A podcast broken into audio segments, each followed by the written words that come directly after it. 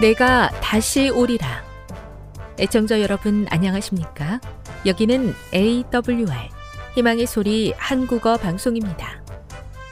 본 방송은 천국 복음을 온 세상에 전파하기 위해 제7일 안식일 예수 재림교회가 설립한 세계 방송망입니다. AWR 희망의 소리는 유럽, 라틴 아메리카, 아프리카, 러시아, 아시아의 방송망을 통해 전 세계에 복음을 전파하고 있습니다. AWR 아시아 희망의 소리 방송국은 한국어 방송을 매일 5시간씩 송출하고 있습니다. 희망의 소리 방송은 인터넷과 스마트폰을 통해서도 언제나 청취하실 수 있습니다. 들으실 수 있는 인터넷 주소는 awr.org입니다. 유튜브로는 awr 코리아로 검색하시면 됩니다. 이 시간 희망의 소리 한국어 방송과 함께 보람있고 유익한 시간 되시기 바랍니다. 내가 다시 오리라. 여기는 AWR 희망의 소리 한국어 방송입니다. 주파수 안내입니다. 괌에서 송출하는 우리 방송은 한국 표준시로 새벽 1시 30분에 11,955kHz로 새벽 2시 30분에 15,530kHz로 새벽 5시에 9,700kHz로 3회에 걸쳐 송출하고 있습니다. 스리랑카에서 송출하는 우리 방송은 한국 표준시로 새벽 4시에 9,765kHz로 우즈베키스탄에서는 밤 9시에 15,530kHz로 타지키스탄에서는 밤 9시에 15,515kHz로 각각 1시간씩 방송하고 있습니다. 애청자 여러분의 많은 청취 바랍니다.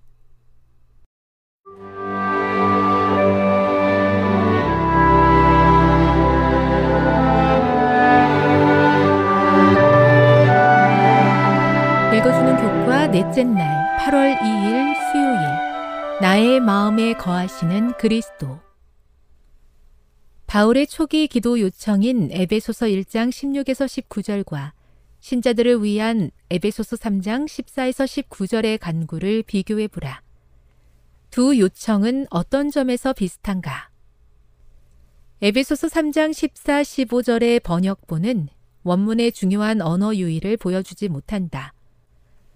바울이 하늘과 땅에 있는 온 가족에게 이름을 주신 아버지 앞에 절한다고 할 때 그는 아버지를 뜻하는 헬라어 파테르와 가족을 뜻하는 헬라어 파트리아 사이에 음성적 연관성을 모색하고 있다. 에베소서에서 바울은 모든 만물을 포함하는 하나님의 구원 계획의 포괄적인 본질을 모든 시간에 걸쳐 찬양한다. 그리고 여기서 그는 하늘과 땅에 있는 모든 가족을 아버지에게 속한 것으로 주장한다. 모든 가족, 파트리아의 이름은 아버지, 파테르로부터 온 것이다. 이것은 얼마나 좋은 소식인가. 이 말씀을 깊이 묵상해 보라. 당신의 가족은 불완전함과 실패에도 불구하고 하나님의 것이다. 우리의 가족은 잔인한 운명의 소나기에 있는 것이 아니라 하나님의 돌보시는 손길 안에 있다. 하나님은 불완전한 가족도 사랑하신다. 그들에게 신성한 이름이 주어졌다. 그들에게는 그분의 소유라는 인이 쳐져 있다. 에베소서 3장 16에서 19절에서 바울은 성령의 임재를 통한 내면의 힘, 나의 마음속에 거하시는 것으로 묘사되는 그리스도와의 친밀함, 안정되고 안전한 영적 정체성으로 특징 지어지는 풍성한 영적 경험을 신자들에게 허락해 달라고 하나님께 간구하고 있다. 바울이 신자들에게 제공되는 광범위한 축복에 대해 하나님께 찬양을 드리고자 할 때 3차원이 아닌 4차원, 즉, 너비와 길이와 높이와 깊이를 표현한다. 바울은 이러한 차원이 어떻게 적용되는지 명확히 밝히지 않았지만 핵심은 광대한 차원을 묘사하고 있다는 것이다. 이것은 성경 연구자들에게 흥미로운 수수께끼이다. 이 차원들은 하나님의 지혜, 하나님의 능력 또는 에베소서 2장 19에서 22절의 영적 성전을 묘사하는 것인가? 이 네 가지 차원은 그리스도의 사랑의 광대함을 묘사하는 것으로 보는 것이 가장 좋을 것이다. 그 너비와 길이와 높이와 깊이가 어떠함을 깨달아 라는 구절과 다음 구절인 그리스도의 사랑을 아는 것을 평행구로 볼 수 있기 때문이다. 분명한 것은 이 말씀이 에베소인들과 우리를 향한 복음이란 사실이다. 교훈입니다. 하나님은 당신의 신성한 이름을 모든 가족들에게 주셨다. 그것은 가족들이 하나님의 소유이며 다 헤아릴 수 없는 사랑의 대상임을 의미한다. 묵상. 하늘과 땅에 있는 모든 가족, 그리고 나의 이름이 하나님의 이름에 속했다는 것은 그대에게 어떤 의미로 다가옵니까? 적용. 내 이름을 아시는 하나님의 사랑의 크기는 얼마나 크고 다음이 없는지를 매일의 삶 속에서 생각해 보십시오. 영감의 교훈입니다. 우리가 하늘 가족으로 입양될 수 있다. 죄인이요 외인된 우리가 하나님께로 돌아가서 그분의 가족으로 입양될 수 있다는 사실은 얼마나 큰 사랑이며 얼마나 무한한 사랑인가. 우리는 그분을 우리 아버지라는 사랑스러운 이름으로 부를 수 있는데 그것은 그분에 대한 우리의 애정의 표시이며 우리에 대한 그분의 부드러운 관심과 관계의 보증이다. 그리고 하나님의 아들께서는 은혜의 후사들을 바라보시면서 형제라 부르시기를 부끄러워 아니 하신다. 교회 증언 5권 739에서 740 우리의 가족이 하나님의 손 안에 있다는 놀라운 약속을 인하여 감사합니다. 풍랑이 닥치고 눈물과 어려움을 경험할지라도 변함없는 당신의 이름을 우리의 마음에 주시고 하나님의 이름을 굳게 간직하고 흔들리지 않는 가족 되게 하옵소서.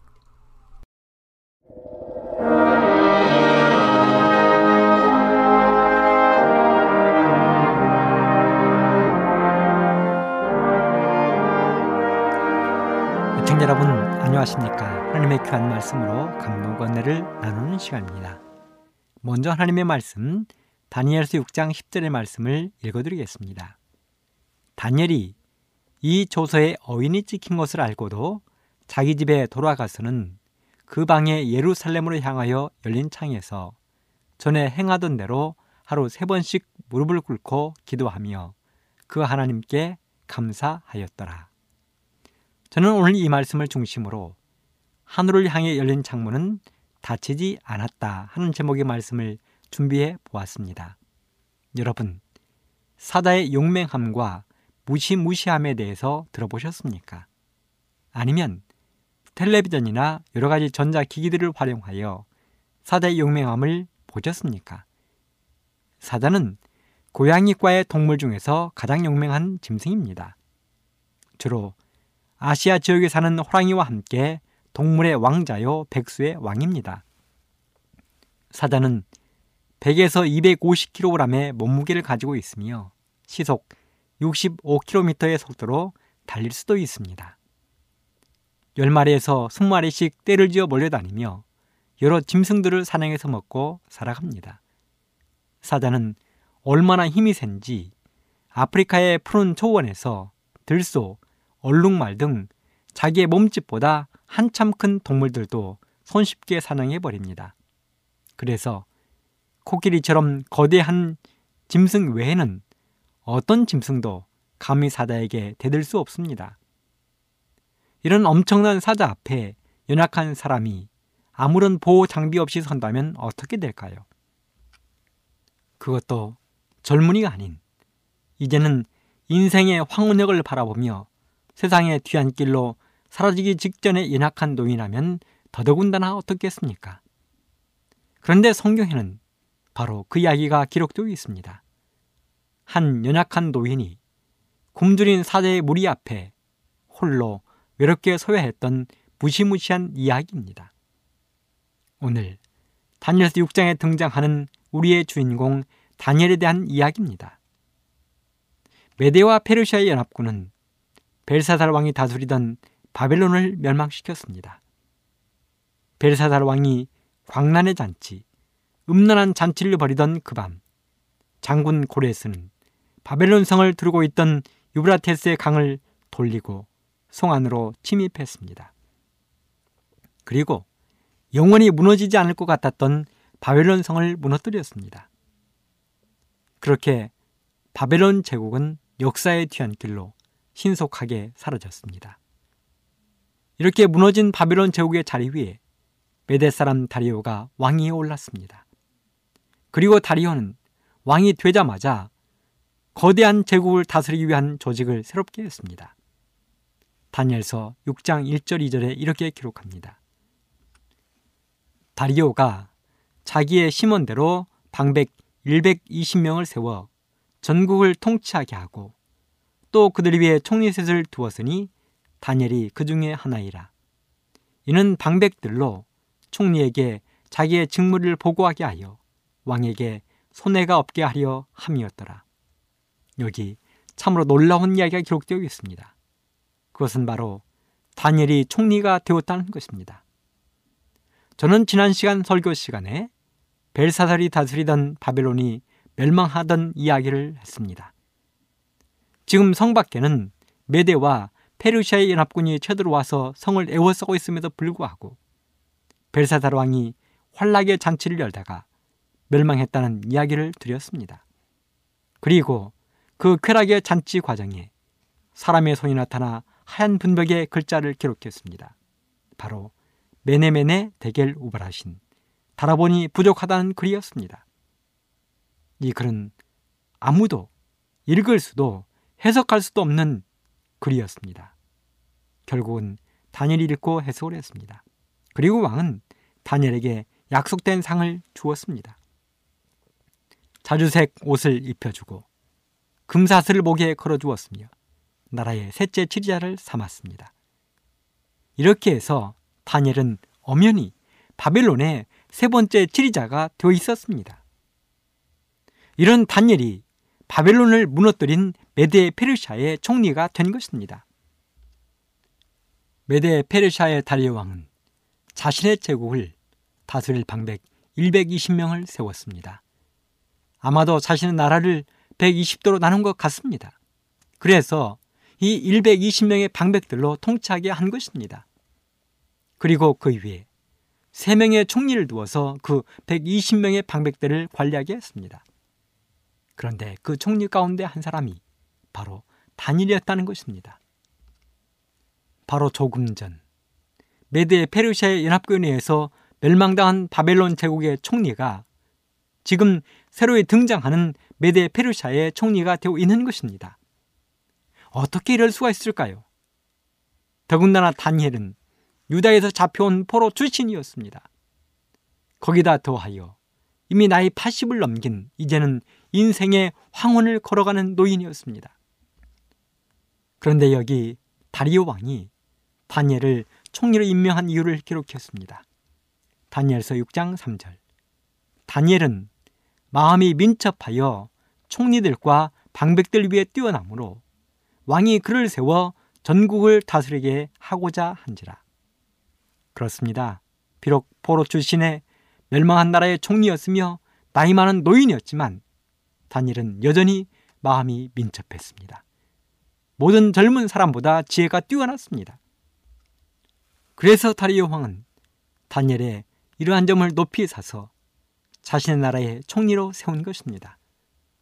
사실 한 나라가 멸망을 당하면 그 나라의 왕을 비롯해서 수많은 신하들, 사람들이 죽임을 당합니다. 그것은 우리의 역사를 통해서 보면 너무도 정확히 알 수 있습니다. 신라와 당나라 연합군에 의해서 백제가 멸망을 당했을 때 여러분 어떤 일이 있었습니까? 사실인지는 모르나 의자왕을 모시던 3천 명의 궁녀는 낙화암에서 금강으로 몸을 던졌다고 했습니다. 그리고 당시 의자왕은 당나라의 왕자들 만 2천여 명의 백성들과 함께 포로로 끌려가 처참하게 생을 마쳤습니다. 성경에서 유다의 역사도 마찬가지입니다. 바벨론의 느부갓네살 왕에게 유다가 멸망을 당했을 때 시드기야 왕은 두 눈이 뽑혀 포로로 잡혀갔습니다. 자신의 눈앞에서 아들들이 죽임을 당했습니다.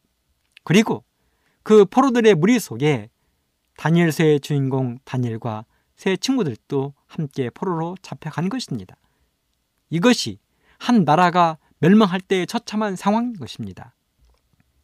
그러니 메데 페르시아의 연합군에 의해서 바벨론이 멸망을 당했다면 바벨론에서 마지막 총리로 자리에 앉아 있었던 다니엘의 말로 마땅히 처형을 당해야 하는 것입니다. 그렇게 되는 것이 지극히 정상적인 것입니다.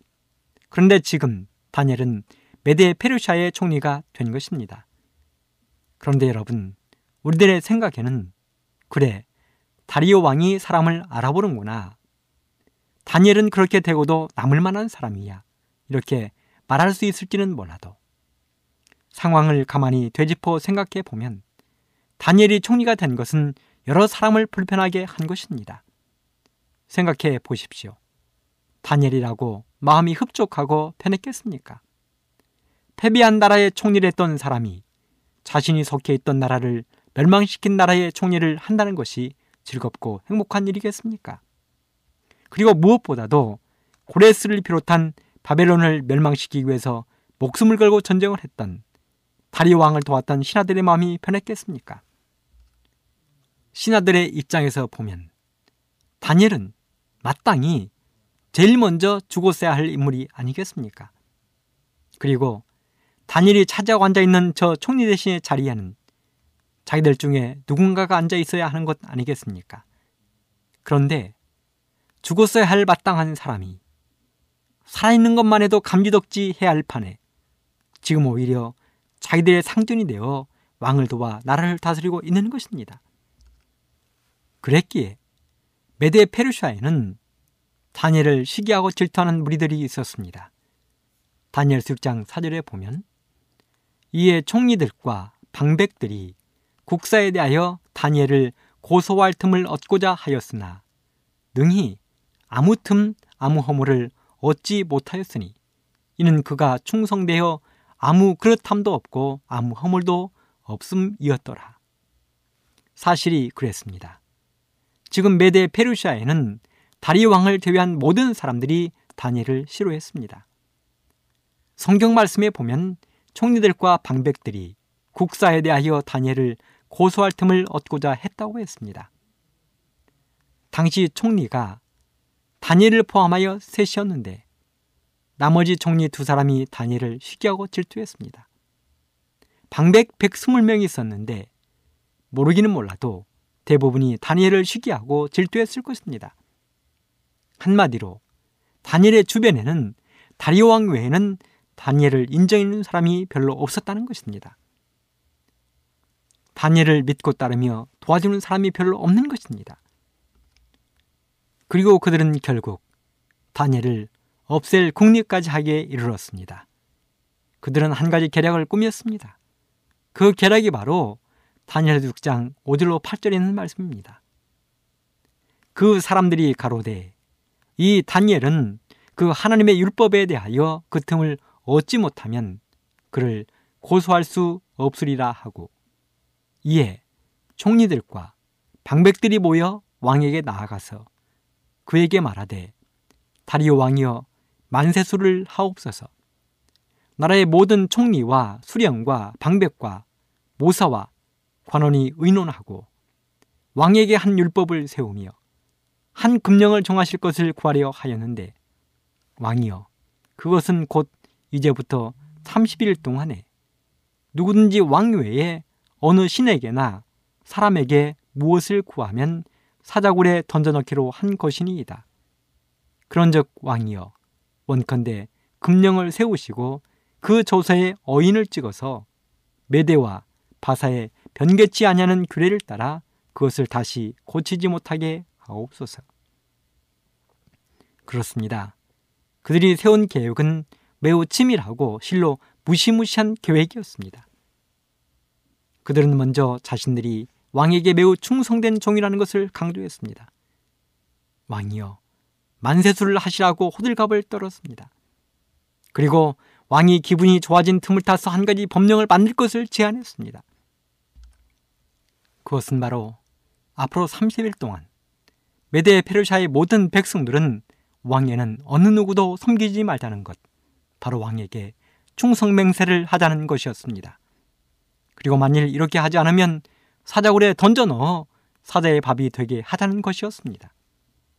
그러면서 덧붙였습니다. 이것은 모든 총리와 방백과 수령과 모사와 관원들이 의논했다는 것입니다. 그들은 지금 거짓말을 하고 있는 것입니다.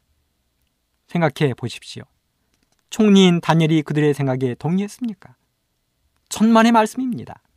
그들은 이 모든 일을 의논함에 있어서 철저하게 다니엘을 따돌렸을 것입니다.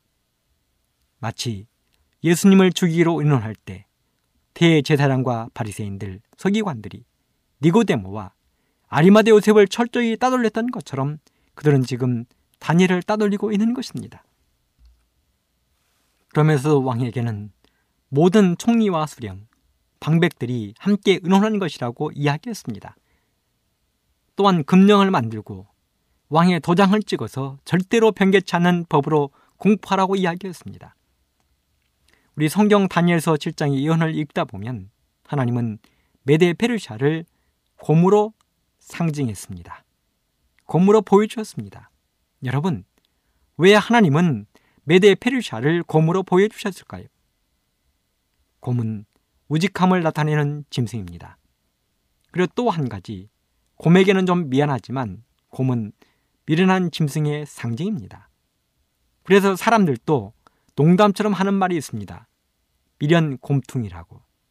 우직한 사람, 미련한 사람을 곰에 비유하고 있는 것입니다. 그렇다면 하나님이 페리시아를 곰으로 보여주신 이유가 있을 것입니다.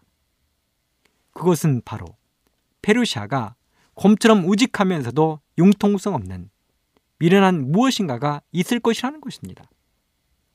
그것이 바로 지금 우리가 이야기하고 있는 부분인 것입니다. 메데 페르시아는 한 번 법으로 정하면 왕을 포함하여 아무도 바꿀 수 없는 미련한 법이 있었습니다. 신하들의 이 제안을 받은 다리오 왕은 순간적으로 기분이 우쭐해졌습니다. 생각해 보십시오. 이런 신하들의 충성맹세를 싫어할 왕들이 세상에 어디에 있겠습니까? 다니엘서 6장 9절 이에 다리오 왕이 조서에 어인을 찍어 금령을 내니라. 이렇게 왕이 도장을 찍었습니다. 그리고 메데 페르시아 전국에 왕의 도장이 찍힌 이 엄숙한 명령이 하달되었습니다. 지금으로부터 30일 동안은 어떤 사람도 왕 외에 어떤 신들이나 사람을 섬기거나 절하면 반드시 죽일 것입니다. 우리는 잘 압니다. 이것은 오직 한 사람을 쓰러뜨리기 위한 계획이라는 것을 그리고 그 한 사람이 바로 하나님의 충성된 종 단일이라는 것을 과연 이 왕의 엄숙한 명령 앞에 선 다니엘은 어떤 선택을 했습니까? 그는 사자굴에 들어가기로 선택을 했습니다. 하나님 편에 굳게 서기로 선택했습니다. 그리고 결론은 하나님이 다니엘을 사자굴로부터 구원해 주셨다는 것입니다. 그렇다면 이런 다니엘 앞에서 지금으로부터 2600여 년에 살았던 다니엘의 신앙에서 우리가 배울 귀한 교훈이 있다면 무엇이 있을까요? 첫째는 다니엘의 흠없는 생애입니다. 여러분, 다니엘을 제외한 다른 총리들, 수령들, 방백들이 이 법령을 제안한 이유가 무엇이었습니까? 다니엘서 6장 4절. 총리들과 방백들이 국사에 대하여 다니엘을 고소할 틈을 얻고자 하였으나 능히 아무 틈, 아무 허물을 얻지 못하였으니 이는 그가 충성되어 아무 그릇함도 없고 아무 허물도 없음이었더라. 그랬습니다. 다니엘은 그의 모든 삶을 통해서 흠이 없는 사람이었습니다. 사실 메데 페르시아가 바벨론을 무너뜨리기 전 다니엘은 바벨론의 느부갓네살 왕 옆에서도 총리를 지낸 사람이었습니다. 물론 다니엘은 포로의 신분으로 잡혀온 갓 스무 살을 넘긴 청년이었습니다. 그런 청년이 감히 바벨론의 수많은 박사들, 정치가들, 장군들을 뒤로하고 총리가 된 것입니다. 그렇다면 바벨론의 다른 사람들이 다니엘을 시기하고 질투하지 않았을까요?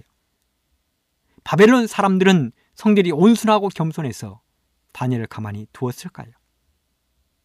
모르기는 몰라도 바벨론 사람들도 수없이 다니엘의 흠을 찾기 위해서 노력했을 것이 뻔합니다. 그럼에도 불구하고 다니엘은 결코 쓰러지지 않았습니다. 이유는 간단했습니다. 그의 흠없는 삶 때문이었습니다. 어느 누구에게도 책 잡힐 일을 하지 않고 부정부패에 휩쓸리지 않았습니다. 그런데 지금 메데 페르시아의 사람들이 다니엘의 생에서 흠을 찾아보려 하고 있는 것입니다. 하지만 어느 누구도 다니엘의 국사에 대하여 고소할 틈을 허물을 찾지 못했다고 했습니다. 다니엘이 충성되고 그릇됨이 없었다고 허물이 없었다고 했습니다. 털어서 먼지 안 나는 사람이 없다고 했지만 다니엘은 털어도 털어도 먼지 하나 나지 않았습니다. 그들이 다니엘의 흠을 허물을 찾기 위해서 얼마나 혈안이 되어 있었을까요? 그들은 아침부터 저녁까지 하루 24시간 내내 다니엘의 행동 일거슬투족을 살펴보았을 것입니다. 무엇을 먹는지, 무엇을 마시는지, 누구를 만나는지, 만나서 무슨 말을 하는지, 어디로 출장을 가면 출장을 가는 곳까지 첩자를 보냈을 것입니다. 가서 누구를 만나서 무슨 이야기를 했는지 일일이 살펴보았을 것입니다. 혹시 뇌물이라도 받지 않았는지. 그런데 이 모든 일에 대해서 그들은 다니엘을 고소할 아무런 틈을 찾지 못한 것입니다. 한마디로 틈이 없었습니다. 빈틈이 없었습니다. 완벽했습니다. 그래서 다니엘을 모함하려 했던 사람들이 계획해낸 그 전략이 바로 30일 동안 왕만 섬기기로 한 것입니다. 그리고 왕의 허영심에 호소하여 그들은 자신들의 계획을 관철시킨 것입니다. 하지만 예언의 신에 기록된 말씀을 보면 이 계획은 당시 사람들만의 뜻이 아니었습니다. 선제왕 540쪽 이 같은 음모를 꾸미는데 사단이 중대한 역할을 하였다. 그렇습니다. 바로 사탄 마귀가 그들을 충동하여 이 계획을 꾸미게 한 것입니다. 사탄 마귀마저도 다니엘의 흠없는 생애를 알았습니다. 그래서 다른 계획을 세우도록 했습니다. 사랑하는 애청자 여러분 생각해 보십시오. 얼마나 많은 사람들이 다니엘에게 줄을 서려 했겠습니까? 무엇인가 사심이 있는 사람들이 선물과 재물을 가지고 와서 다니엘을 유혹했겠습니까? 하지만 하나님의 충성된 종인 다니엘은 이 모든 일에 흠없는 생애를 살았습니다. 사탄 마귀도 그의 앞잡이들도 도저히 흠을 찾을 수 없는 순결한 생애를 살았습니다. 그러기에 우리들도 다니엘의 이러한 순결한 생애를 담게 되기를 간절히 바랍니다. 그런 사람들을 하나님이 쓰시는 것입니다. 두 번째 배울 교훈은 한결같은 삶입니다. 다니엘은 어느 날 정말 뜬금없는 방이 거리에 부는 것을 보았습니다. 총리 되시는 자신의 뜻과는 상관없이 왕의 어인이 찍힌 명령이었습니다. 그리고 그 내용은 다니엘의 생명을 위협하는 상상도 할 수 없는 엄청난 내용이었습니다. 하지만 사실 다니엘은 이미 그러한 삶을 수십 년간 살아온 백전노장의 베테랑입니다. 생각해 보십시오. 이미 바벨론 시대부터 다니엘은 언제나 그러한 위험에 노출된 사람이었습니다. 항상 긴장해야 하고 자신을 시기 질투하는 수많은 사람들 틈바구니에서 살아온 사람입니다. 그랬기에 행동 하나하나를 더 조심하고 깨끗하게 살아온 사람입니다. 이미 자신의 사랑하는 새 친구들이 다른 사람들의 질투를 받아 평소보다 일곱 배나 뜨거운 풀무불에 던져졌다가 하나님의 도우심으로 무사히 구원받은 사건을 지켜본 사람입니다. 그랬기에 이번 사건은 다니엘에게 있어서 전혀 새로울 것도 없었습니다. 자신이 살아온 삶을 바꾸어야 할 만한 필요성을 전혀 느끼지 못했습니다. 그리고 어쩌면 다니엘은 그 왕의 금령이 반포되기 전 그들의 모든 계획을 알았을 것입니다. 왜요? 다니엘이 아무리 유다에서 포로로 잡혀온 사람이요. 또한 바빌론 시대의 총리 대신이었다고는 하지만 분명 그의 주변에는 다니엘을 도와주는 사람이 있었을 것이며 다니엘이 흠없는 생에 감동을 받아 다니엘의 편에 선 사람들이 있었을 것입니다. 하지만 분명한 것은 이미 왕의 엄한 명령이 담긴 금령이 메데 페르시아 전역에 공포되었다는 사실입니다. 지금부터 30일 동안은 왕외에 어떤 신이나 사람에게도 경배를 하면 안 되었습니다. 다니엘을 주의하는 모든 사람들에게는 전혀 고민할 필요가 없는 금령이었습니다. 이때 다니엘은 어떤 선택을 했는가? 그에 대한 대답을 성경은 이렇게 기록했습니다.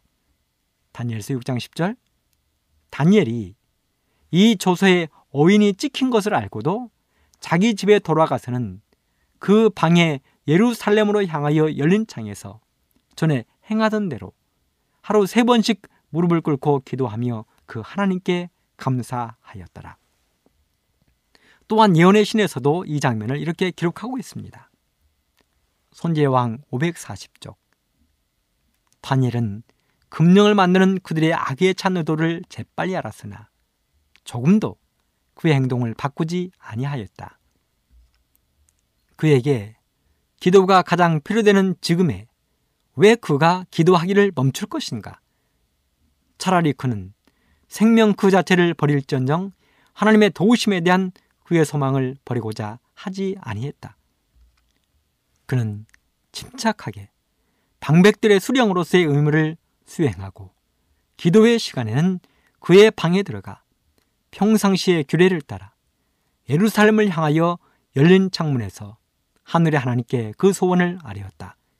그는 자신의 행동을 감추려고 노력하지 아니하였다. 그는 그가 하나님께 충성하는 결과가 어떻게 될지를 잘 알고 있었으면서도 동요하지 아니하였다.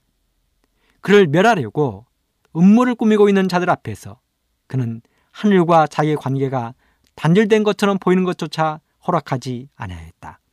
왕도 그의 금령도 그를 만왕의 왕에 대한 충성의 일에서 벗어나게 할 수는 없었다. 그렇습니다.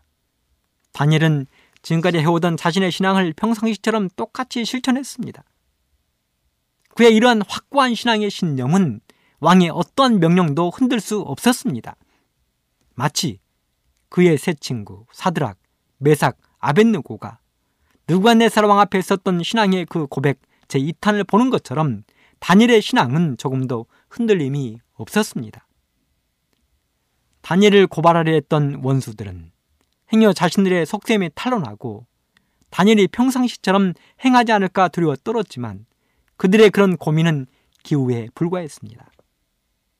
여전히 다니엘 집에서는 하루 세 번씩 예루살렘을 향한 창문이 열렸으며 기도 소리가 그치지 않았습니다. 그리고 이런 다니엘의 모습은 지체 없이 곧장 다리오 왕에게 보고가 되었습니다. 그제서야 왕은 그 법령이 다니엘을 해하기 위한 술책이라는 것을 깨달았습니다. 그러나 때는 늦었습니다. 그리고 결국 다니엘은 사자굴 속에 던져졌습니다. 다니엘서 6장 16절 왕이 명함에 다니엘을 끌어다가 사자굴에 던져 넣는지라. 그러면서 왕이 한마디를 덧붙였습니다. 너의 항상 섬기는 내 하나님이 너를 구원하시리라. 너의 항상 섬기는 너의 하나님이 너를 구원하시리라. 왕은 알았습니다. 다니엘이 얼마나 흠없는 순결한 사람이며 깨끗한 사람인지를. 그래서 어쩔 수 없이 다니엘을 사자굴에 던져 넣으면서도 다니엘을 응원하고 걱정하고 있는 것입니다. 그 이후의 일은 우리가 잘 알고 있습니다. 기억하고 있습니다. 다니엘은 사자굴에서 하나님의 보호하심을 입고 구원을 받았습니다. 대신 다니엘을 시기하고 질투하는 사람들은 사자의 밥이 되었다는 사실입니다. 그렇습니다. 이런 다니엘의 변함없는 한결같은 신앙은 이렇게 빛을 발했습니다.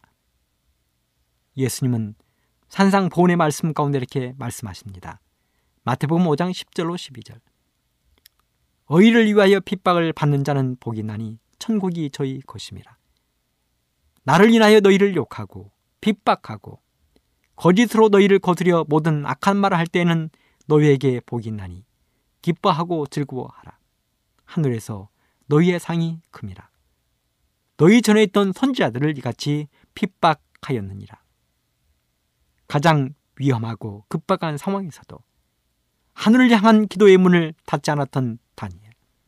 그러나 이처럼 빛나는 하늘의 별이 되었습니다. 그리고 그의 말년에 대해 성경은 이렇게 기록했습니다. 다니엘 6장 28절. 이 다니엘이 다리오 왕의 시대와 바사 사람 고레스 왕의 시대에 형통하였더라. 사랑하는 청자 여러분, 우리도 다니엘처럼 언제나 흠없는 생애를 사십시다. 흔들림 없는 한결같은 믿음의 생애를 사십시다. 하늘로 열린 우리의 기도의 문을 절대로 닫지 맙시다. 그리하면 다니엘을 형통케 하신 하나님께서 우리를 형통케 하실 것입니다. 감사합니다. 지금 여러분께서는 AWR 희망의 소리 한국어 방송을 듣고 계십니다.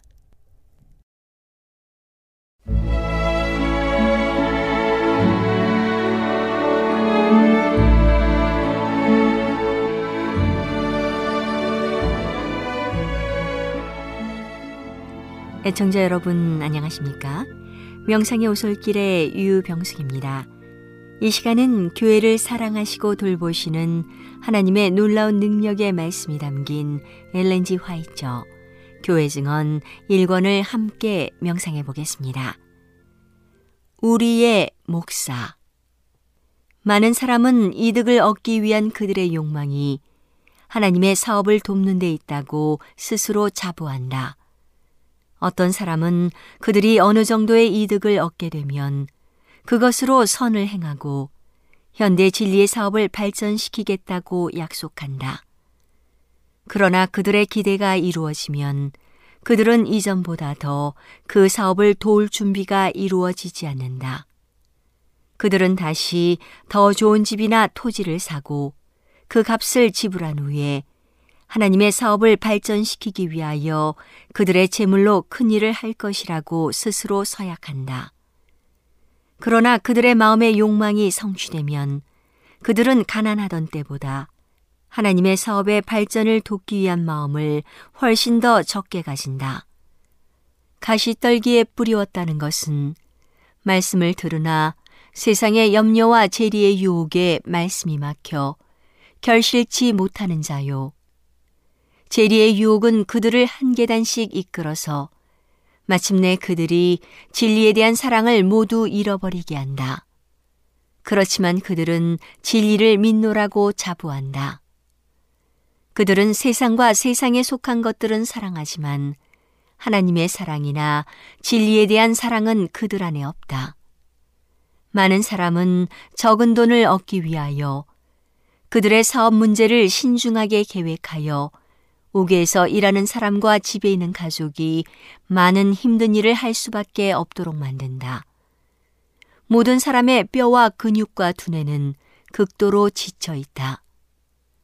그들에게는 해야 할 많은 분량의 일이 있으므로 그들이 할 수 있는 모든 것을 하지 않으면 손실을 당하고 무엇인가를 낭비할 것이라는 이유를 붙인다.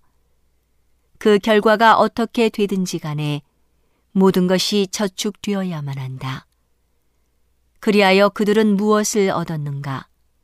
아마도 그들은 기본 재산을 보존함과 동시에 그것을 더 늘릴 수 있게 되었을 것이다. 그러나 다른 한편으로 이렇게 한 사람은 무엇을 잃어버렸는가? 부자에게는 물론이요, 가난한 사람에게도 매우 귀중한 건강의 자본을 그들은 꾸준히 약화시켜 왔다. 어머니와 자녀는 그들의 건강과 힘의 자본을 거듭해서 빼내고 있으면서도 그 같은 과도한 지출이 그들의 자본을 결코 고갈시키지 않을 것이라고 생각한다. 그러나 그들은 마침내 그들의 생명력이 소모된 것을 깨닫고 놀라게 된다. 그들은 비상시에 사용할 것을 아무것도 남기지 않았다. 그들의 생애의 즐거움과 행복은 고통스러운 아픔과 잠 못 자는 밤 때문에 비참해진다. 육체적 정신적 힘은 한 가지로 사라진다. 이득을 목적으로 사업을 어리석게 경영한 남편이요 아버지는 아내요 어머니 된 사람의 충분한 인정 아래 한 일일지라도 그 결과로 어머니와 하나 혹은 그 이상의 자녀의 장례를 치르게 될지도 모른다. 건강과 생명은 돈에 대한 애착 때문에 희생되었다. 돈을 사랑함이 일만하게 뿌리가 되나니 이것을 사모하는 자들이 미혹을 받아 믿음에서 떠나 많은 근심으로써 자기를 찔렀도다. 안식일 준수자에게는 성취해야 할 큰 사업이 있다. 그들의 눈은 열려져야 하고 그들은 그들의 참 상태를 보고 열심을 내어 회개해야 한다. 그렇지 않으면 그들은 영생을 얻지 못할 것이기 때문이다. 세상의 정신이 그들을 사로잡았기 때문에 그들은 흑암의 세력의 포로가 되어 있다. 그들은 사도 바울의 권면에 유의하지 않는다. 너희는 이 세대를 본받지 말고 오직 마음을 새롭게 함으로 변화를 받아 하나님의 선하시고 기뻐하시고 온전하신 뜻이 무엇인지 분별하도록 하라. 많은 사람에게는 탐심과 이기심을 수반한 세속적 정신이 지배적이다. 그것을 소유하고 있는 사람은 그들 자신의 특별한 유익을 찾고 있다. 이기적인 부자는 가난한 이웃 사람의 불리한 사정을 이용하여 그 자신이 유익을 얻을 수 있는 길을 연구하는 것 외에는 그들의 일에 관심을 갖지 않는다. 사람 속에 있는 고상한 것과 거룩한 것은 이기적 이익에 양보되고 희생되었다. 돈을 사랑함이 일만하게 뿌리이다. 그것은 시력을 흐리게 하고 하나님과 이웃 사람에 대한 책임을 깨닫지 못하게 한다. 어떤 사람은 그들이 관대한 사람이라고 스스로 자부한다. 때때로 그들이 목사에게 또한 진리를 발전시키기 위하여 아낌없이 기부하기 때문이다. 그러나 이른바 관대한 이 사람들은 거래에 있어서 인색하고 속일 준비를 갖추고 있다. 그들이 이 세상의 부를 가지고 있으므로 그들에게는 하나님의 청지기로서의 큰 책임이 지워져 있다. 그러나 가난하고 고된 노동에 시달리는 형제와 거래할 때 그들은 마지막 한 푼에 이르기까지 가혹하다.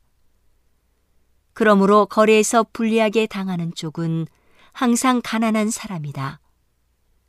가난한 형제를 유리하게 해주는 대신에 약삭바른 가혹한 부자는 모든 이득을 취하고 다른 사람의 불행을 통하여 이미 축적한 부를 증가시킨다. 그는 자신의 약삭바른 태도를 자랑하지만 그의 부를 가지고 심한 저주를 자기 자신에게 쌓고 있고 형제의 길에 거치는 돌을 놓고 있다. 오늘은 하나님의 놀라운 능력의 말씀이 담긴 엘렌지 화이처 교회 증언 1권을 함께 명상해 보았습니다. 명상의 오솔길이었습니다.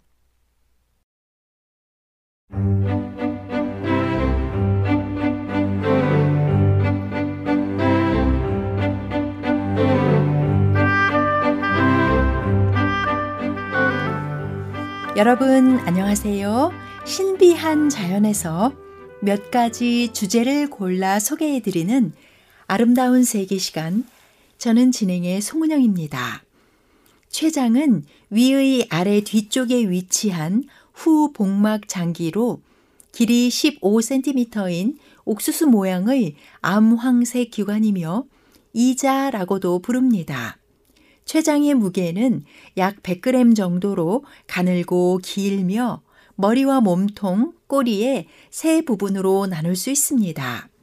외분비 선으로서 각종 소화액이 포함된 소화효소인 이자액을 분비하여 12지장으로 보내어 음식물을 소화시키는 작용을 하며 또한 내분비샘인 랑게르한스 섬이 있어 인슐린과 글루카곤을 분비하여 신체의 혈당을 일정하게 조절하는 역할을 수행합니다.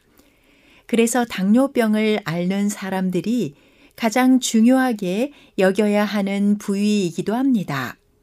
췌장암은 조기 진단이 어려워 암 중에서도 예후가 좋지 않다고 알려져 있습니다. 췌장암은 초기에 증상이 잘 나타나지 않고 증상이 있더라도 식욕 감소와 체중 감소, 복통 등 비특이적인 증상이 나타나므로 조기 진단이 어려운 것입니다. 의학의 발전에 힘입어 항암 치료 기술과 진단 기술이 발전하여 10년 전처럼 걸리면 사망하게 되는 암이라는 공포는 조금씩 사라지고 있지만 가장 치료하기 어려운 암 중 하나임에는 틀림이 없습니다.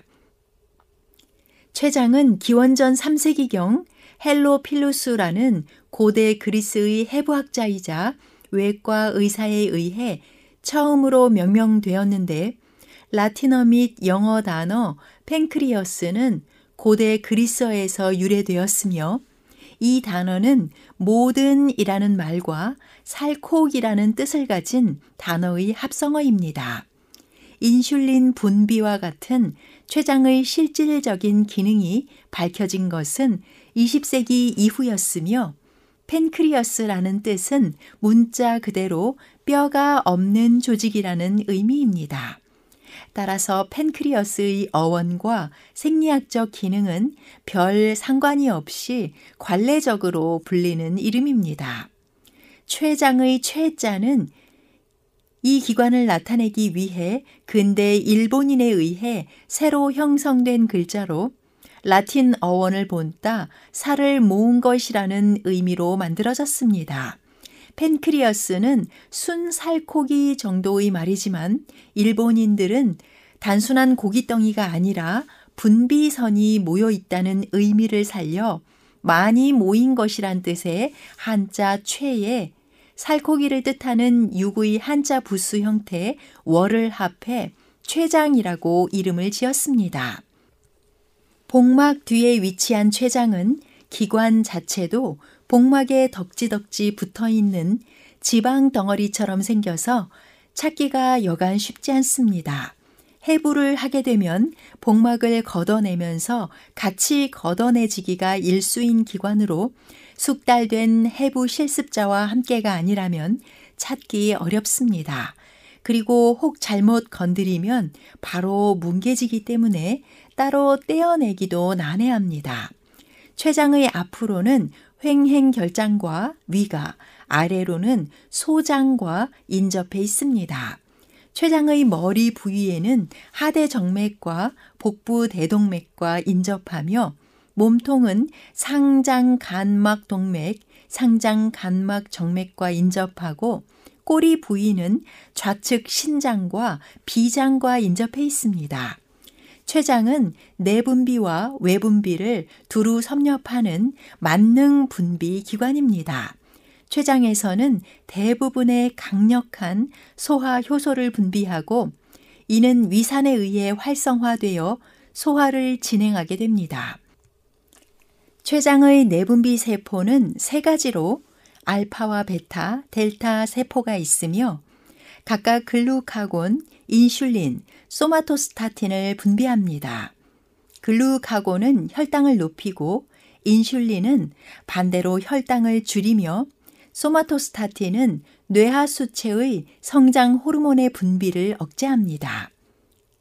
1642년 이탈리아에서 활동하던 독일 출신의 해부학자 비루숭은 췌장 내부에 있는 관이 12지장으로 연결되어 있음을 발견하고 췌관을 통해 뭔가 흘려보낸다는 것을 알게 됩니다. 이렇게 췌장세포에서는 췌액을 만들어 췌관을 통해 12지장으로 분비하는데 췌관이 12지장으로 연결된 부위를 바터팽대부라고 부릅니다. 여기서는 췌장액뿐만 아니라 간에서 만들어진 담즙도 함께 배출되는 통로로 췌장에 문제가 발생하면 담즙 배출 또한 함께 장애가 생길 수 있어 황달이 동반될 수 있습니다. 19세기에 들어서는 이 은둔의 장기인 췌장의 중요성을 상당히 많이 이해하게 됩니다. 두 학자 티데만과 그멜리는 췌장의 소화 기능을 확인했고 모이즈는 소화액을 만드는 외분비선을 확인했으며 현대 생리학의 아버지인 베르나르는 췌장의 소화적 기능에 대한 이해를 확립합니다. 1683년 스위스의 브르너는 개의 췌장을 잘라내면 당뇨병 증상이 발생한다는 것을 확인했지만 그 이유까지 알지는 못했습니다. 1869년 독일 의대생 랑게르 한스는 췌장에서 소화 효소를 분비하는 세포들 사이에 점점이 흩어져 있는 세포를 발견하게 됩니다. 그때는 세포의 기능을 몰랐지만 나중에 물질 대사를 조절하는 성분을 분비하는 곳으로 알려지며 랑게르 한스의 섬이라 부르게 됩니다. 랑게르 한스 섬은 알파 세포와 베타 세포가 있습니다. 알파 세포에서는 혈당을 높이는 글루카곤을 분비하고 베타 세포에서는 바로 혈당을 낮추는 인슐린을 혈중으로 분비하여 신체의 혈당을 조절하는데 이것이 부족하게 되면 당뇨병이 생기는 것입니다. 그로부터 20년이 지난 1889년에는 스트라스부르의 폰 메린과 오스카르 민코브스키가 개의 췌장을 잘라내면 당뇨병이 생긴다는 사실을 200년이 지난 후 다시 발견하게 되어 이때부터는 췌장과 당뇨병의 관련성에 관한 연구들이 본격적으로 시작되었습니다. 장기요법의 일환으로 췌장즙을 환자에게 먹이거나 주사를 해보지만 효과는 없었습니다. 그 이유는 간단합니다. 췌장을 즙으로 만들면 인슐린과 소화 효소들이 마구 뒤섞여 인슐린이 분해됩니다. 1908년 베를린의 칠천은 췌간이 막히면 소화 효소 분비선이 망가진다는 사실을 알고 송아지의 췌간을 일부러 막아놓고 한참을 기다렸습니다. 소화액 분비선이 다 망가지기를 기다렸다가 췌장을 떼어내어 갈아낸 후 추출물을 얻었습니다. 그리고 췌장을 떼어 당뇨병을 앓게 만든 개에게 주사했더니 개의 당뇨 증상이 싹 사라졌습니다. 용기를 얻은 출처는 사람에게도 소의 췌장 추출물을 주사했는데 역시 효과가 있었습니다. 하지만 추출물 속 불순물이 문제를 일으켰습니다. 비슷한 사례들이 시카고와 루마니아에서도 있었지만 역시 불순물이 해결되지 않아 난관에 부딪혔습니다. 마침내 토론토에서는 이 문제까지 마지막으로 해결해 사람에게도 안전하게 적용할 수 있는 인슐린 주사제를 개발하게 됩니다. 시편 8편 6절에는 주의 손으로 만드신 것을 다스리게 하시고 만물을 그의 발 아래에 두셨으니 라고 기록되어 있듯이 동서양을 막론하고 예로부터 동물들은 사람들을 위해 때로는 반려동물로 의학 실험용으로 또 치료를 위해 장기와 신체 기관을 추출하도록 내어준 바 되어 왔습니다. 하지만 잠언 12장 10절에 의인은 자기의 가축의 생명을 돌본다는 구절도 함께 기억할 수 있기를 바랍니다. 지금까지 아름다운 세계와 함께 해주신 여러분 감사합니다. 안녕히 계십시오.